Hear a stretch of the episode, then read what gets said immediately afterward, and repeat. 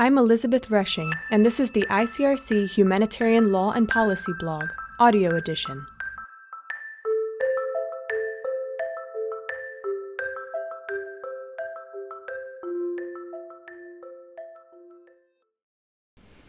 From Content to Harm How Harmful Information Contributes to Civilian Harm. From traditional media to social media, coordinated information campaigns or operations, the ways in which harmful information can enable or aggravate risks of harm for civilians are constantly evolving. However, evidence of risk factors remains incomplete and solutions elusive.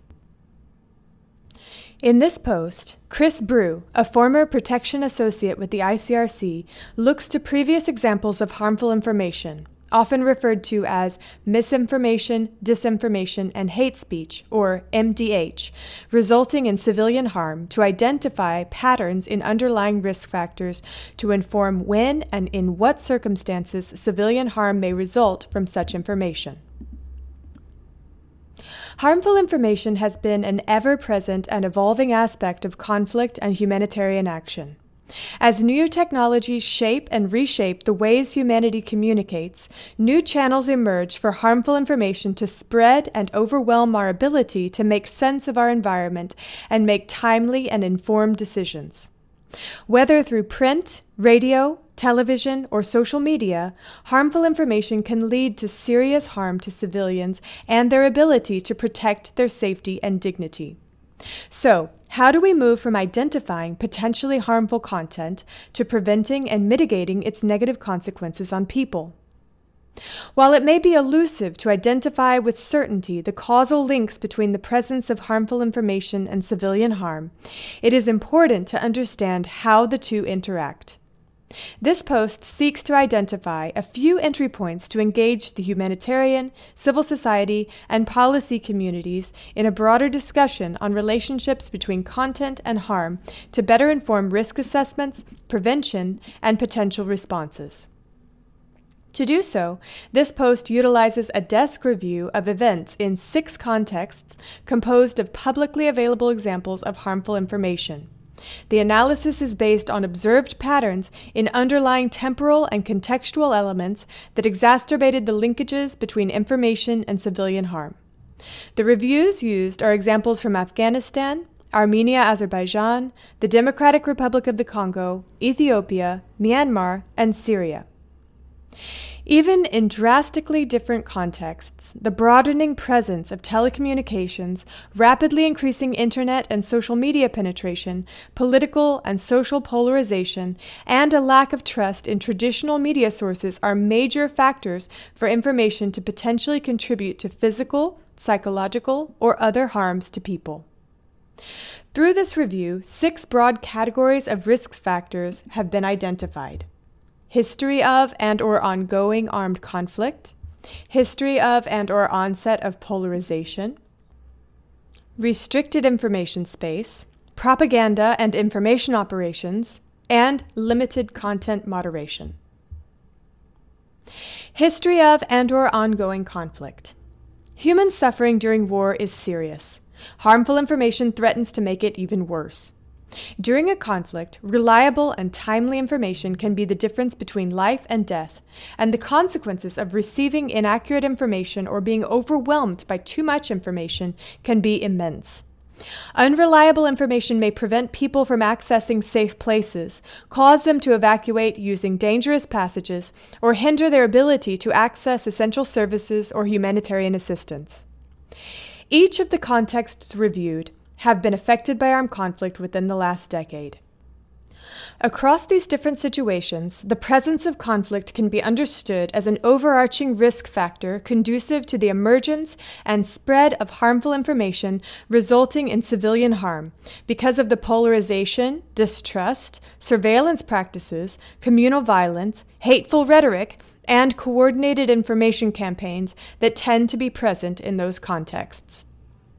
When a conflict becomes protracted, or an old conflict is used for a bulwark to create narratives to win political or social victories, truth can become impenetrable, societies can become more polarized, and harmful information permanent.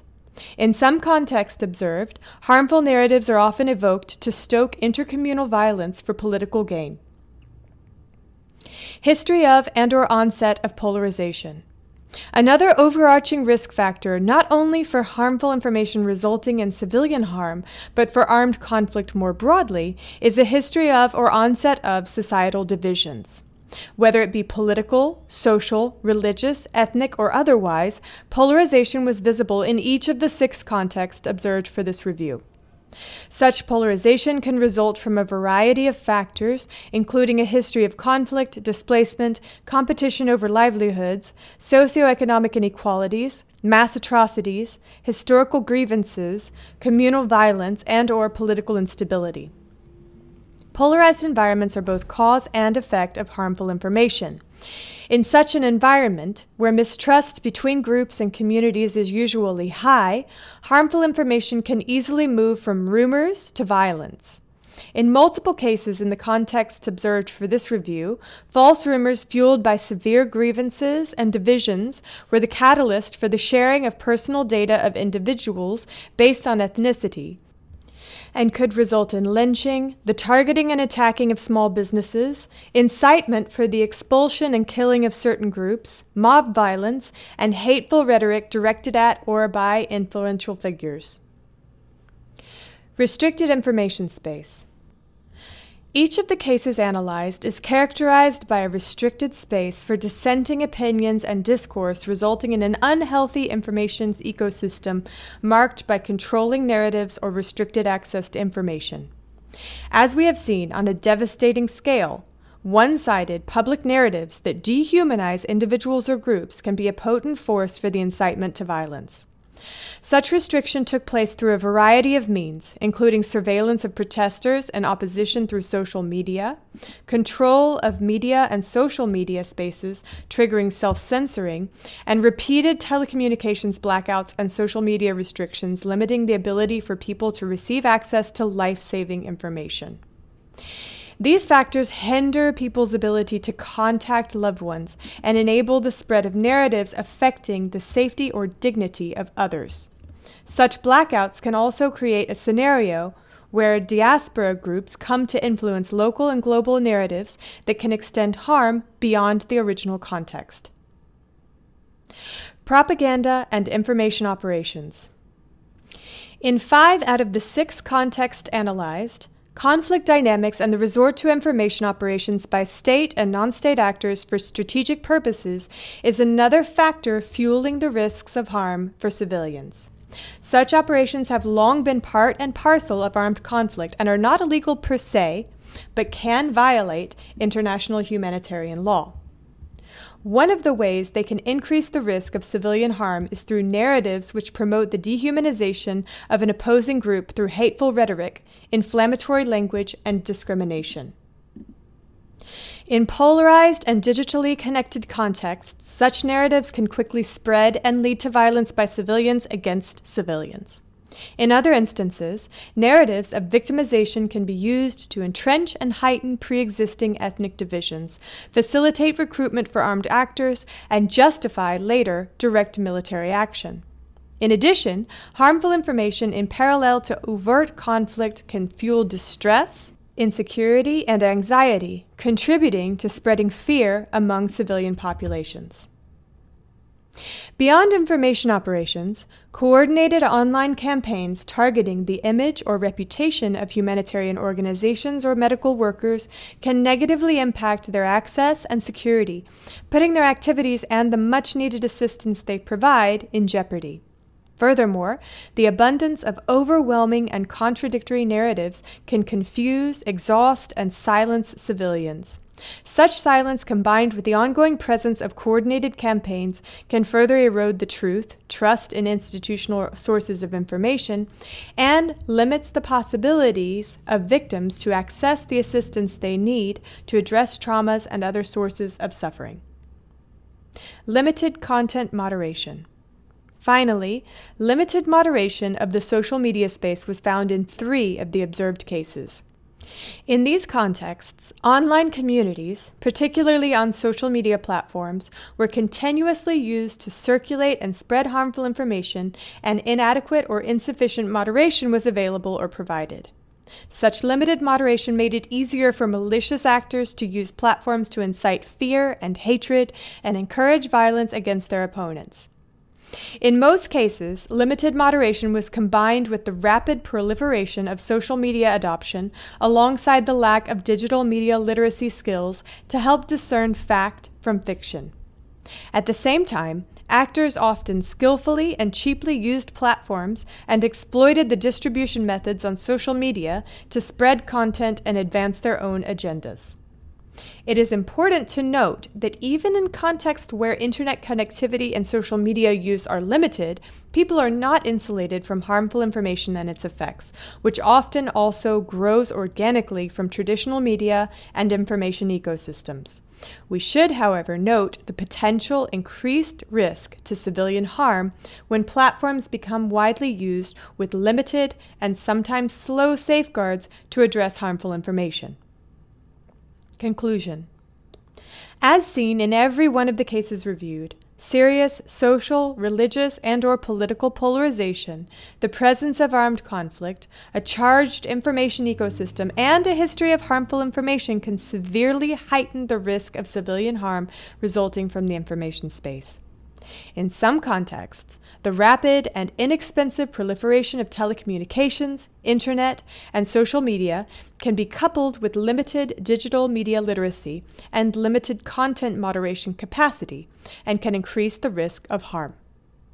Though it is important to restate that digital access is by no means a prerequisite for harmful information resulting in civilian harm. Throughout these contexts, the most common channel through which harm seems to occur is the triggering of violence perpetrated by civilians towards other civilians. Contextual foundations combined with hateful rhetoric and fabricated or inaccurate information can quickly lead individuals and groups to take violent action against others. Sometimes this occurs through coordinated efforts by state and non state actors, while other times it may emerge from more organic rumors, grievances, and misinformation. So, as humanitarians, how should we proceed? Outlining risk factors is just one step of a much more encompassing response to stifling the ability of harmful information to cause civilian harm. A wider, more substantive, and structured analytical prism of risk factors is needed to complement an expanding evidence base for different examples or types of harm. Coordination response mechanisms are also needed to support coherent and complementary actions across humanitarian, civil society, and international organization actors. Patterns and risk factors where harmful information is most virulent can inform us of the likelihood of such information resulting in harms to civilians in future contexts. By being able to identify such patterns, humanitarian organizations, civil society, and policymakers will be better prepared to assess the potential for civilian harm resulting from information as we continue to adapt to technological advancements influencing modern warfare and communication environments.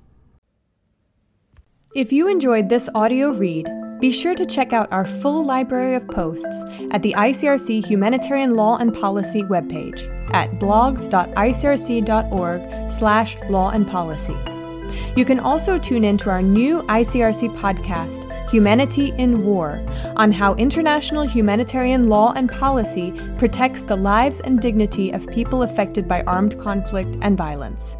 Humanity in War will be available on SoundCloud, iTunes, and Spotify.